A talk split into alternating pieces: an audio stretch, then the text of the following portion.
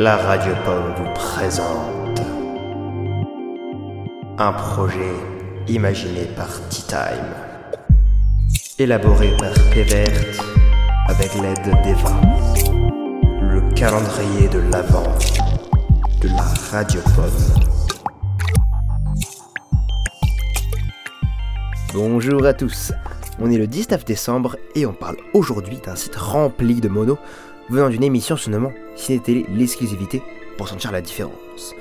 C'est une émission inventée par Florian Godard et diffusée sur Radio Fagette en Lorraine. À l'heure actuelle, l'émission n'existe plus, mais un blog, heureusement, a mis sur une page beaucoup de petites histoires venant de l'émission. Elle ressemble beaucoup aux petites capsules de France Inter, il y a 2 minutes du pain. Si vous ne connaissez pas, vous pouvez les écouter gratuitement sur YouTube, ou bien acheter l'album sur les différentes apps de streaming, ou bien l'acheter comme ça sur la FNAC par exemple. Petit aperçu avec cet extrait. Cette année, le Tour de France passe par Rome, Moscou, Tokyo et Los Angeles et termine à Paris aux Champs-Élysées. Mais aujourd'hui, c'est l'étape de montagne qui est partie ce matin de Madrid et qui arrivera tout à l'heure au Mont Ventoux. Un coureur se décroche du peloton, il creuse l'écart. Quelle endurance, quelle vitesse! Nous allons visionner sa dernière interview avant le départ. Les gens ont du mal à vous reconnaître car vous avez cette année les yeux à moitié sortis de l'orbite, gagné 50 kg de muscle, perdu toutes vos dents et votre corps est entièrement recouvert de longs poils noirs. Mais c'est bien vous, pourquoi avez-vous plusieurs traces d'injection sur les bras?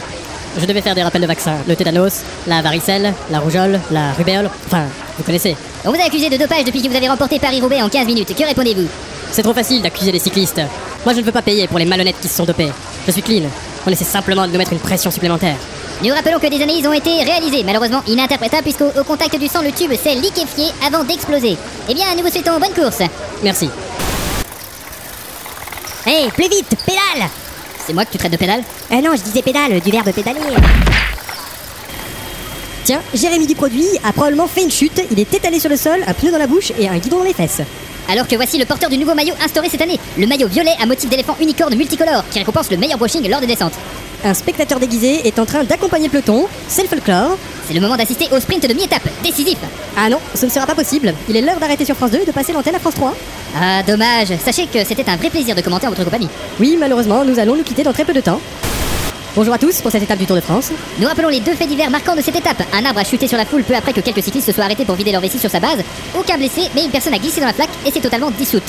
L'autre information, c'est ce train qui a traversé la route au moment où le peloton s'y engageait. Le choc a éjecté la locomotive dans les airs. Le conducteur était légèrement blessé. Heureusement, aucun autre accidenté n'est à déplorer car les wagons comportaient uniquement de la marchandise. Accélération du peloton, en pleine ascension. Nous passons immédiatement à la voiture relais. Ils sont trop rapides, la voiture n'est pas assez puissante.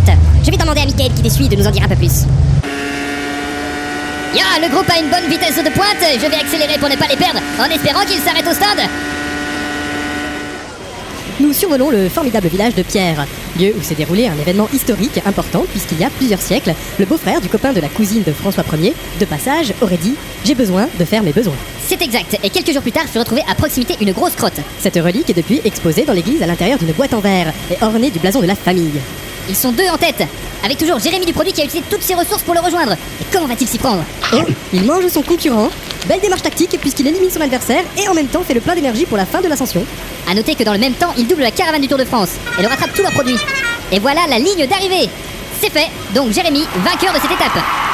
Et c'est le spectateur déguisé qui arrive en deuxième position. On réécoute sa dernière interview avant le départ. Comment vous sentez-vous avant le départ? Oh, un peu tendu, hein. C'est une étape importante aujourd'hui, mais j'ai une bonne préparation physique et mon nouveau costume est climatisé et allégé. Je vais tenter quelque chose aujourd'hui. Fort. Comme vous pouvez l'entendre, c'est assez marrant. Le mixage aujourd'hui n'est pas non plus le meilleur, mais en 2008, c'est déjà assez bien. Dans la description, vous avez le lien pour écouter la suite et d'autres capsules qu'on vous conseille vivement d'écouter.